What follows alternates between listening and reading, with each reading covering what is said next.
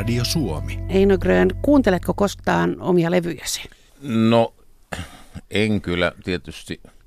Ihan jossain erikoistapauksessa niin täytyy johonkin tilaisuuteen hakea tiettyä melodiaa. Tai... Mutta muuten niihin ei palata? No ei nyt oikeastaan, koska niitä kuitenkin kuulee aika paljon kuitenkin ja sitten esittää itse niitä, niin kyllä ei sillä tavalla tule kyllä. no niin. Mitä kuuluu? Kaikenlaista on työn alla, on musikaalia ja kirjaa. No niin, tässä on ihan ollut tuota semmoinen aktiivinen kausi taas tuloillaan ja, mm. ja koko ajan on ollut tietysti aina talvi katkaisee. Tuota, ja Florida se on, siis. Se, mm. Niin, se on sellaista vähän niin kuin Suomen kesän valmistautumista. niin, sinusta tehdään musikaali ensi vuodeksi Poriin ja esiinnyt siinä musikaalissa myös itse. Takana on käsikirjoittaja Heikki Paavilainen. Mitkä asiat ovat sinun mielestäsi sellaisia, jotka siinä pitäisi tuoda esille?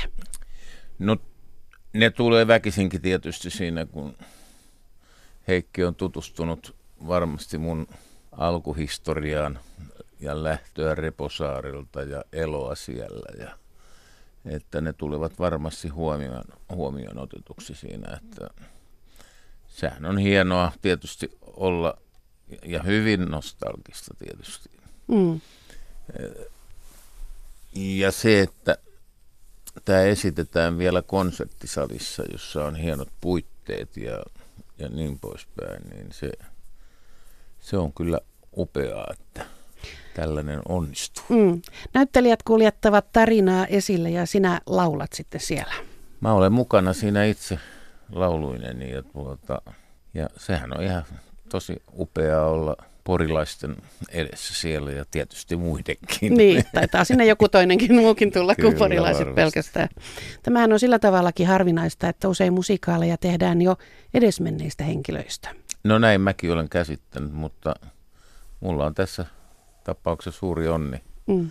että olen tällä hetkellä vielä ollut aktiivinen ja hyvässä vireessä, koska ei ole mikään sairaus ollut.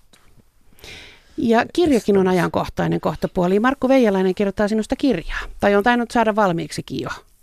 Niin mä en usko, että se nyt ihan valmis on, mutta tuota, meillä on vielä miittinkejä hänen kanssaan. No niin. ja, ja, ja sitten se, että tietysti mä olen ylpeä siitä, että iso kustannusyhtiö Ponier on lähtenyt tähän tekoon ja, ja mullahan oli Jarmo Virmavirran kanssa kirjayhteys, kun 40 vuotta tuli täyteen taiteilijana. Ja, mutta ensi vuonna tulee 60, niin. että tässä on, nämä vuodet menee niin kovaa vauhtia, että, tuota, että mutta mä uskon ja luotan heidän, heidän tähän mielenkiintoonsa sillä tavalla, että paljon on tapahtunut asioita, paljon on tulossa. Mm.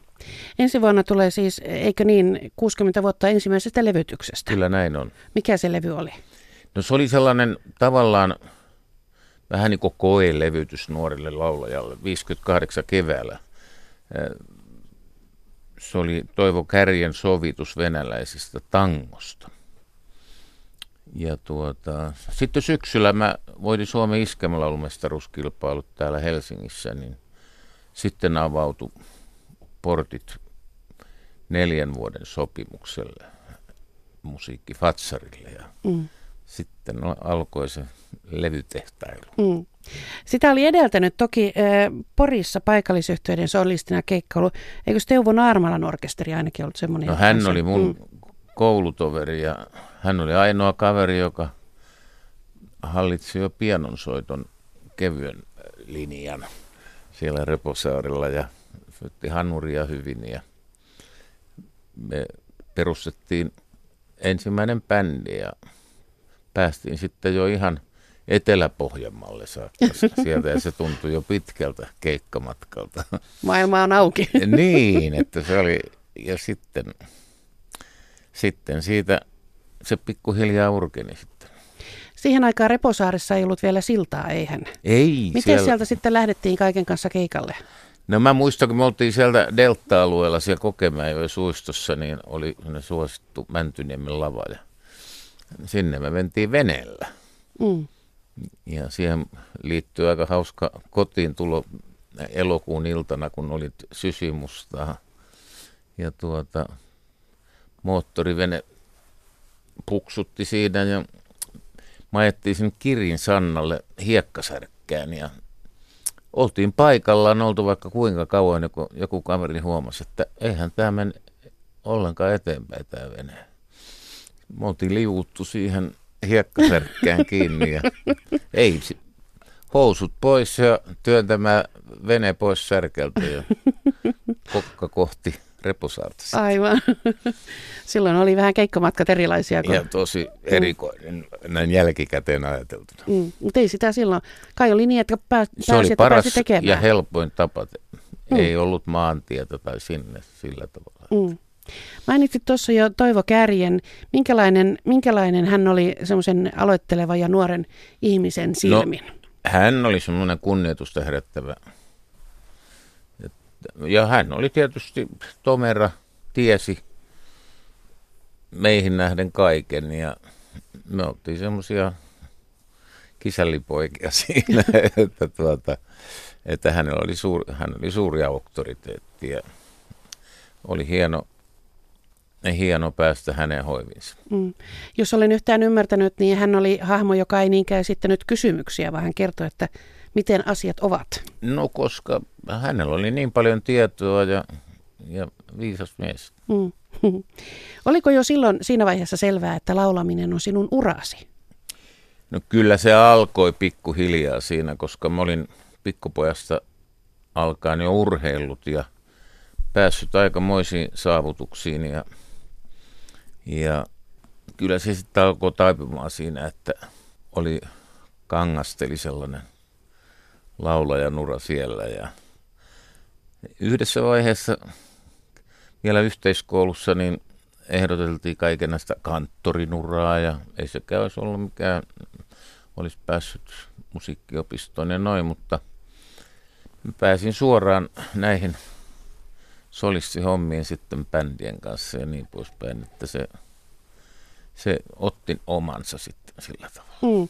Niin, tai sitten vähän jotain opiskellakin liikunnan alalta. Siis sinullahan joo, on mä... painihistoria oikein. No ihan, oli joo, niin, ja niin. sitten mä nyt ajattelin, että en nyt oli ihan pelkkää paini.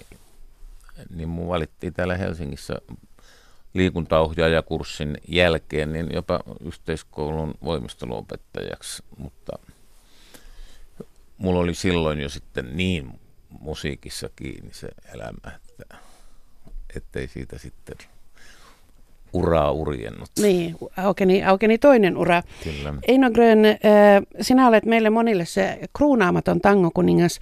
Mikä tangon tulkinnassa on sinun mielestäsi tärkeintä? Mistä se lähtee? No kyllä se tekstin esiin tuominen ja, ja Jaakko Salo oli mestari vaatimaankin ja samoin kärki oli tietysti myöskin, että – se suomen kielen lausuminen ja, ja, ja tunnelman luominen sen tekstin mukaan, niin sehän on sen laulajan tehtävä. Joskus tulee mieleen semmoinen, että ne kovin nuoret laulajat eivät juuri oikein sisäistä sitä tekstiä, vaan no siihen vähän on, kilometrejä? No kyllä se on vähän näin, että tuota, sitä osaa jo asennoitua niihin ja varsinkin tuommoisiin romanttisiin asioihin, niin ei sitä nuori poika vielä silloin tiennyt niistä asioista niin paljon. Keitä laulajia sinä ihailet? No kyllä mä ihailin silloin jo näitä vanhoja mestareita, mutta Olavi Virta tietysti oli, hänen, hänellä oli tuota niin kaunis ääni ja, ja vahva tulkinta ja kaikella tavalla, että ja mä pääsin häntä ihan 5-16-vuotiaana Yyterin hiekkarannoilla kuuntelemaan livenä, niin ne oli sellaisia suuria hetkiä. Ja sitten ei kulunut siitä, kun mä ensi kertaa hänet tapasin, niin noin neljä ja puoli vuotta, mä olen senkin nyt aika tarkkaan laskenut, niin tuota, tavattiin ja täällä Helsingissä sitten oltiin samassa levyyhtiössä ja oltiin saunottelemassakin ja mä tietysti katsoin häntä korkealle ja, ja meistä tuli, hän piti mua vähän niin kuin poikana siinä. Ja oltiin vapaa-aikanakin joskus yhteydessä, sain olla hänen kanssaan yhteydessä. Hänhän oli keittiöihmisiä, pääsitkö nauttimaan kokkailuista? Kyllä, me syötiin joskus hänen tekemiin lihapullia. Mm. Sinusta on tullut vuosien aikana semmoinen kuva, että olet aika tavalla jalat maassa kulkeva taiteilija, ammattimies, joka hoitaa hommat. No, näin tietysti haluan toivoa ja kenties se johtuu siitä, että välillä sen on nuorena poikana otettiin vähän rennomminkin ja sitten oppi huomaamaan, että tämä on vakava asia tämä kevyen musiikinkin homma. Että, ja sehän on sitten tullut matkan varrella sitten otettua asiat tosissaan ja niin asiaan kuuluvalla vakavuudella. Mm. Mainitsit tuossa jo sen äh, urasi alkupään kilpailun ja olet kertonut, että olet, olet kilpailut paljon, kun olet halunnut testata, kuinka hyvä laulaja olet. Joko olet saanut semmoiselta rauhan? No juu, kyllähän sitä nyt tietää. Tai, mistä, tai paremminkin, missä vaiheessa se rauha tuli? No kyllä se tietysti siihen aikaan, se oli korkea kynnys saada levyttää. Että se oli tuota, ehdottomasti sellainen asia, että ettei kukaan päässyt sanomaan kuitulevylaulajaksi.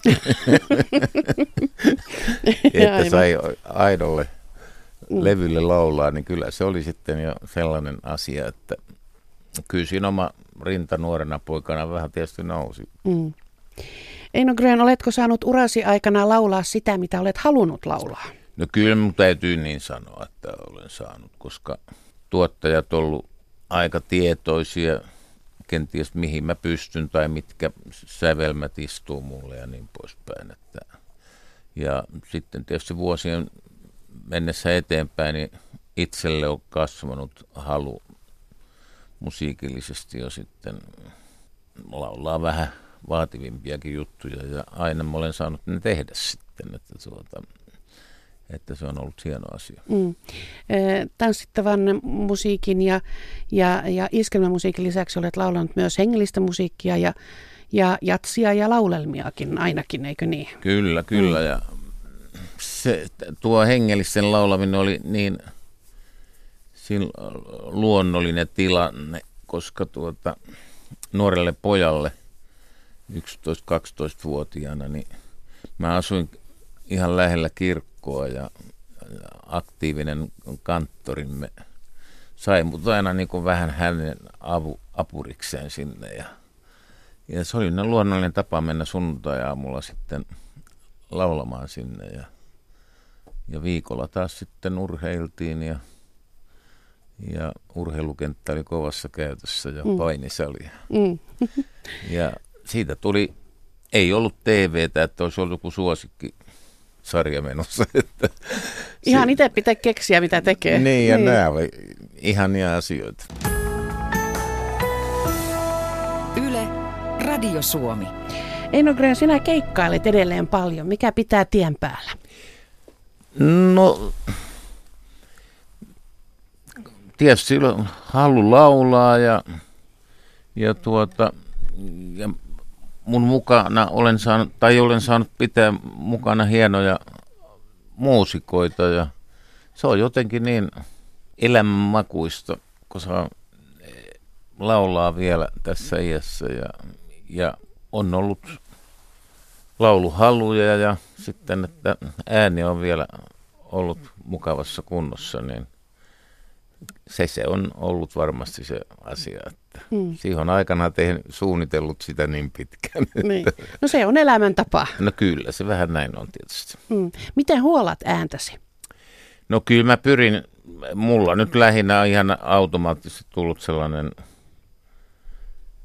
säännöllinen elämä tavallaan, että tuota, vaikka reissaankin, niin kyllä se äänen huolto, kun pitää unesta vaarin, niin hyvät nukkumiset ja niin poispäin, niin ne on ne, jotka pitää äänen kyllä kunnossa. Niin, ettei se mitään mystikkaa ole. Ei, ja kuitenkin laulaa sopivasti, että äänelläkin on töitä sitten välillä, että mm. ei ole pitkiä pausseja. Hyvin sanottu, että äänellä on töitä.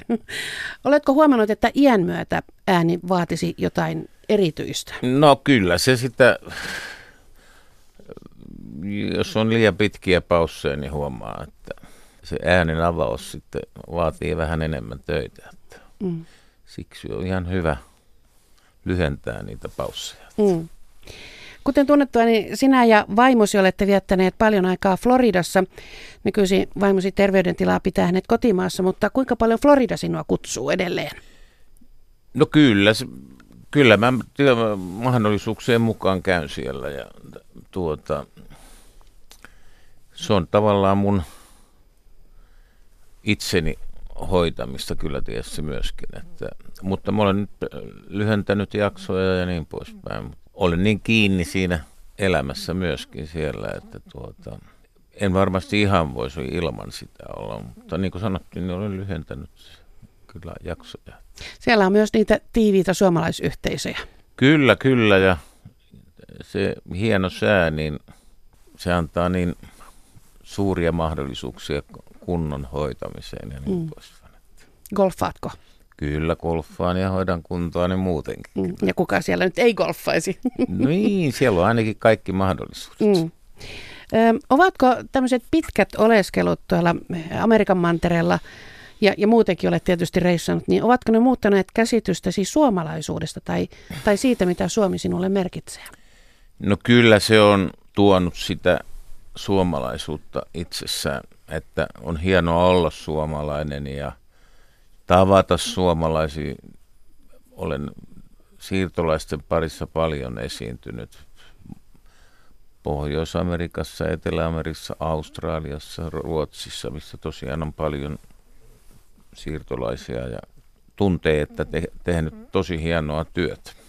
Onko siinä jotain eroa, että mitä esimerkiksi Yhdysvaltain suomalaissiirtolaiset tai Ruotsin suomalaissiirtolaiset haluavat kuulla? No ei, ei oikeastaan. Kenties USAssa on vielä vanhempia siirtolaisia kuin Ruotsissa, että musiikki on pääpiirteittäin aika saman mm. tyyppistä. Mm.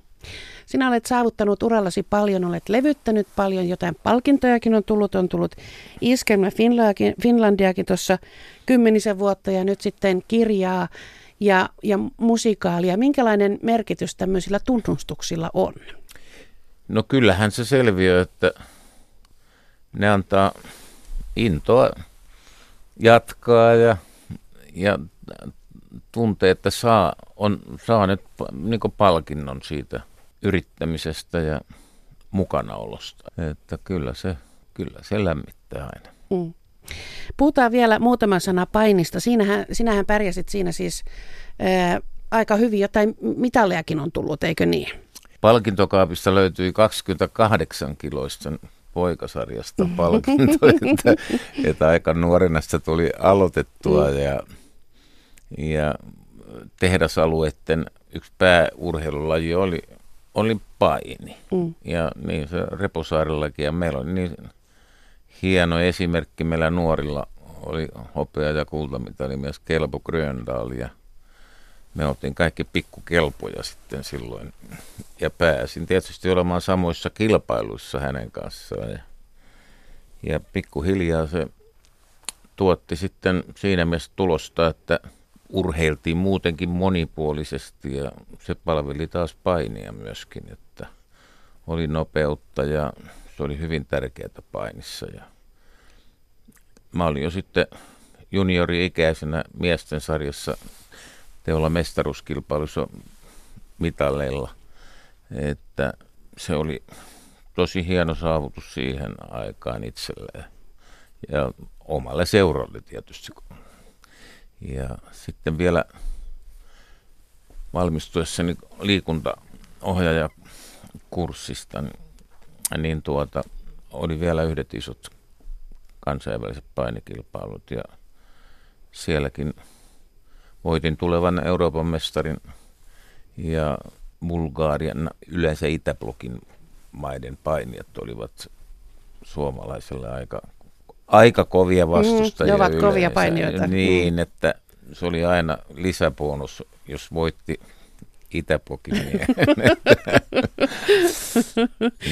Joo, tota, tämä painiasia kiinnostaa. Mä oon aina ollut, tykännyt painista, olen aina katsonut sitä telkkarista, kun sitä tulee. Ja nyt tässä on saanut viime vuosina olla aika huolestunut suomalaisen painin tilasta, että meillä on pitkä menestyshistoria, mutta nykyinen menestys on pientä. No niin, se vähän oli se sääntöjen kanssa painiskeltiin siinä, että niitä, se oli näyttävää siihen aikaan vielä painia, painijoilla oli helpompi saada otteita ja, ja sitten ja painiaika lyheni ja siihen tuli sellaisia asioita, että, jotka estivät sitten oikeastaan. Painijat huomasivat, että vahvat käsivoimat ovat eduksia ja, ja niin poispäin, että ei otteita enää sitten oikein saatu enää. Ja, ja sitten se tuli vähän katsojalle tylsäksi. Mm. Oletko yhtään huolissasi suomalaisen painin tilasta? No en mä nyt niin huolissani, koska tällaiset hienot, hieno laji niin kuin jääkiekko vie, vie tuota tämmöistä yksilölajeista. Mm. Ne parhaat totta. voimat ja paini, painia voidaan katsoa vähän vanhanaikaisenakin ja se on, että jääkiekko on niin vahvasti esillä esimerkiksi. Jääkiekko on yksi suurin tekijä siitä varmasti, että se vie näitä urheilijalahjakkuuksia pois muista lajeista. Eino Grön, jäämme odottamaan suomalaisen painin uutta tulemista, mutta kerro vielä, että missä seuraavaksi keikkailet tässä lähiaikoina? Jaa, hetkinen, täytyy oikein miettiä. No kotiseudulla on viikon kuluttua kotiseutupäivät ja Porissa. No niin. Mä osallistun jopa semmoiseen suvivirsi-tapahtumaan. En mä voinut siitä kieltäytyä, kun mua pyydettiin. Se on, ja laulan siellä muutaman kauniin hengellisen laulun ja sitten on tanssit kotiseudulla ja, ja konsertti ja, ja sitten on lavaesiintymisiä ja juhannustanssit monella paikkakunnalla. Kiirettä pitää. Ihan sillä kivasti. Niin. Kerro vielä semmoinen, että kun tarina kertoo, että sinut esitellään Reposaaressa, että rööni itse, niin sanovatko ne oikeasti sillä tavalla? No en mä nyt tiedä. Sen he, ei he mulle sano niin. Että Ehkä ne sanoo selän takana. Mä, vanhemmat reposaarilaiset sanoo mua kekeksi, koska mä tuota kesäsiirtolassa ollessa luin ja katselin kuvia Keken kesälaulukirjasta. Ja, ja mä sain siitä Kekkenimen ja vanhemmat repusaarilaiset tunte, tai räpsöläiset mm. sanotaan, että, niin tuota, sanovat vielä kekeksi kyllä. Mutta ei he mulle, kyllä mä kai ole Eikkakin monelle ja niin poispäin. No niin. Eino Grön, tuhannet kiitokset käynnistä. Kiitos oikein paljon teille. Radio Suomi.